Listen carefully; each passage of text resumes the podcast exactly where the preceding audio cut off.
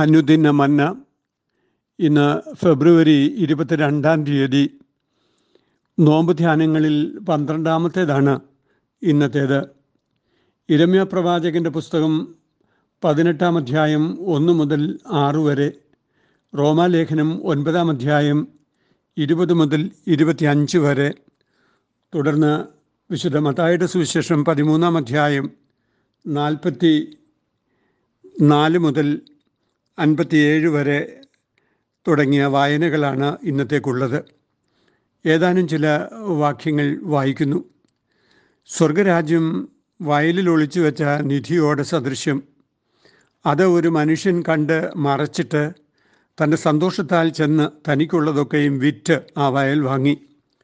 പിന്നെയും സ്വർഗരാജ്യം നല്ല മുത്ത് അന്വേഷിക്കുന്ന ഒരു വ്യാപാരിയോട് സദൃശ്യം. അവൻ വിലയേറിയ ഒരു മുത്ത് കണ്ടെത്തിയാറെ ചെന്ന് തനിക്കുള്ളതൊക്കെയും വിറ്റ് അത് വാങ്ങി. ശരീരമാകുന്ന മൺപാത്രങ്ങൾ എന്നാണ് ഇന്നത്തെ ധ്യാന വിഷയം. മനുഷ്യൻ്റെ ഉണ്മ അതിശയകരമായ തരത്തിൽ മഹത്വപൂർണമാണ്. ദൈവസ്വരൂപത്തിലും സാദൃശ്യത്തിലുമാണ് മനുഷ്യൻ സൃഷ്ടിക്കപ്പെട്ടത് എന്നതാണ് അവൻ്റെ മഹത്വത്തിൻ്റെ അടിസ്ഥാനം.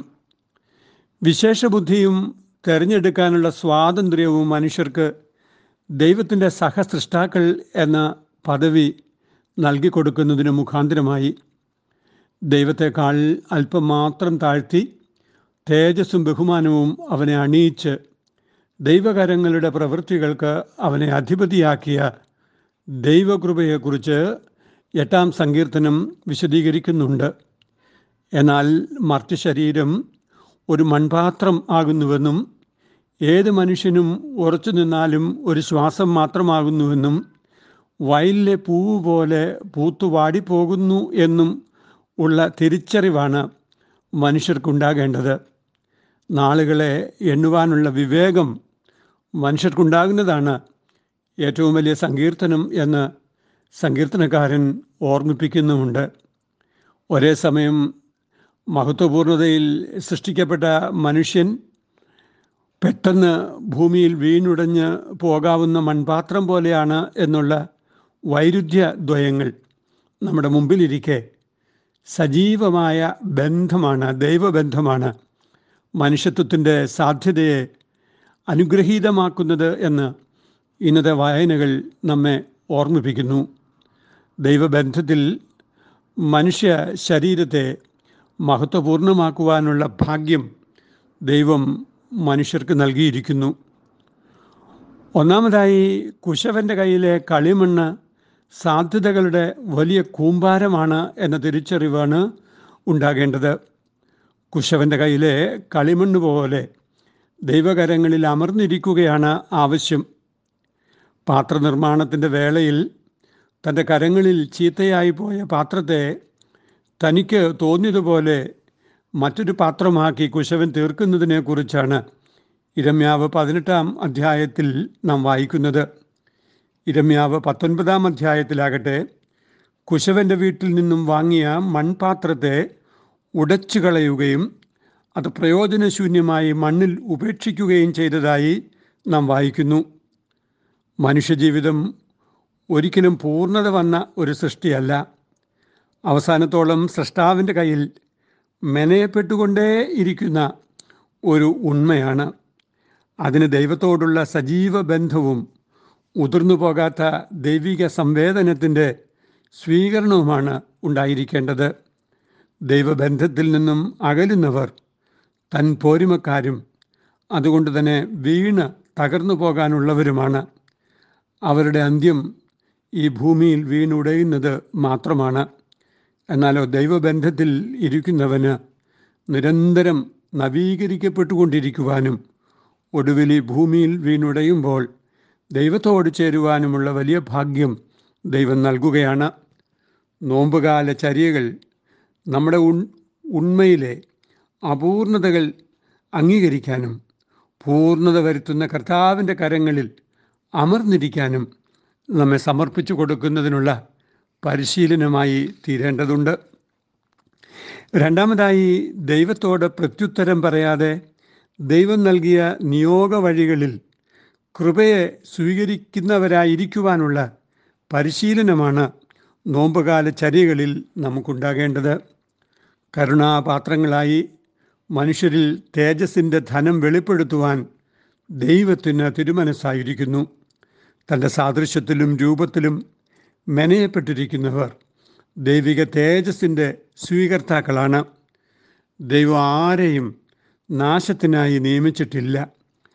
ദൈവം മുമ്പാകെ സ്ഥാനം ക്രമീകരിച്ച് ദൈവിക തേജസ്സിനെ പ്രതിബിംബിക്കുന്നവരാകാൻ ദൈവം അനുവാദം തന്നിരിക്കുന്നു.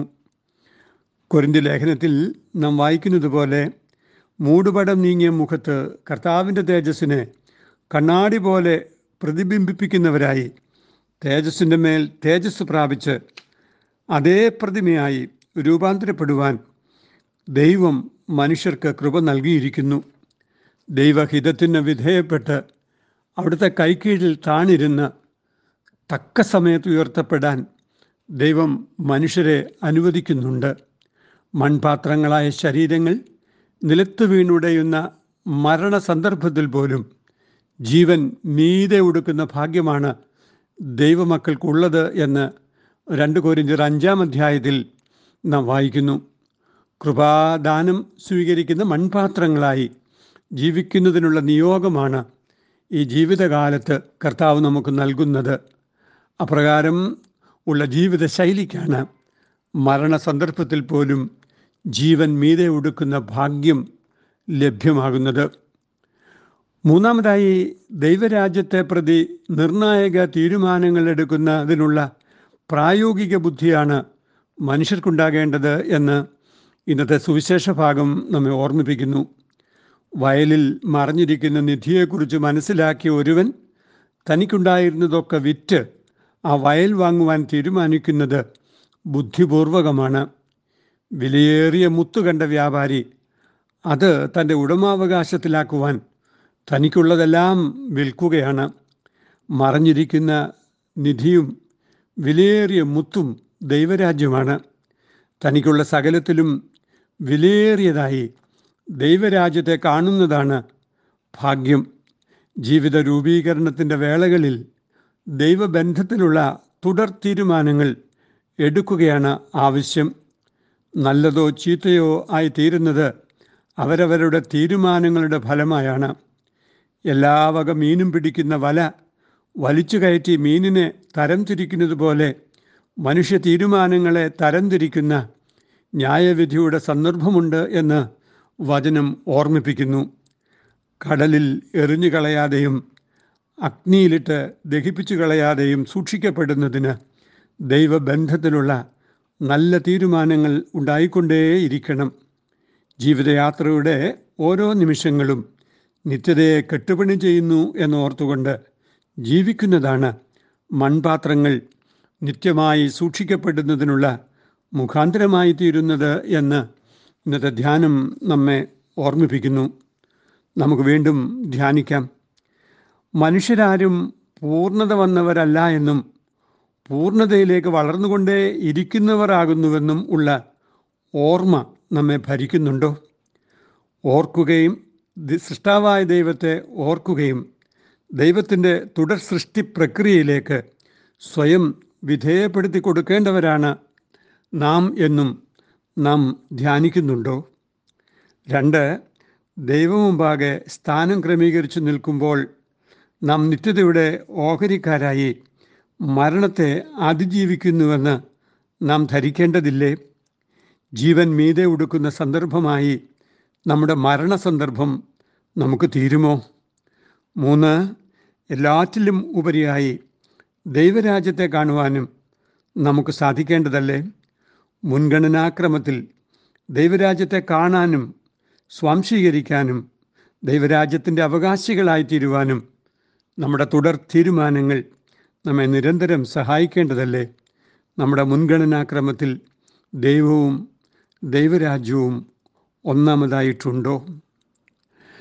നിത്യനാദി പോലെ കാലം നിത്യം തൻ മക്കളെ നിത്യത്വം പൂഗിപ്പിക്കുന്ന നിദ്ര പോലെയത്രേ. ദൈവമായ കർത്താവേ, ഈ ഭൂമിയിൽ വീണുടയും മുമ്പ് ഞങ്ങൾ ദൈവകൃപയാൽ രൂപീകൃതരാകുവാൻ ഞങ്ങൾക്ക് സഹായിക്കണമേ. മഹത്വപൂർണമായ ഉണ്മയിലേക്ക് ദൈവം ഞങ്ങളെ നിരന്തരം നയിക്കുമ്പോൾ ദൈവബന്ധത്തിൽ തീരുമാനങ്ങളെടുത്ത് ദൈവത്തോട് പ്രത്യുത്തരം പറയാതെ അവിടുത്തെ കരങ്ങൾക്ക് കീഴെ താണിരിപ്പാൻ ഞങ്ങളെ സഹായിക്കണമേ. ആമേൻ.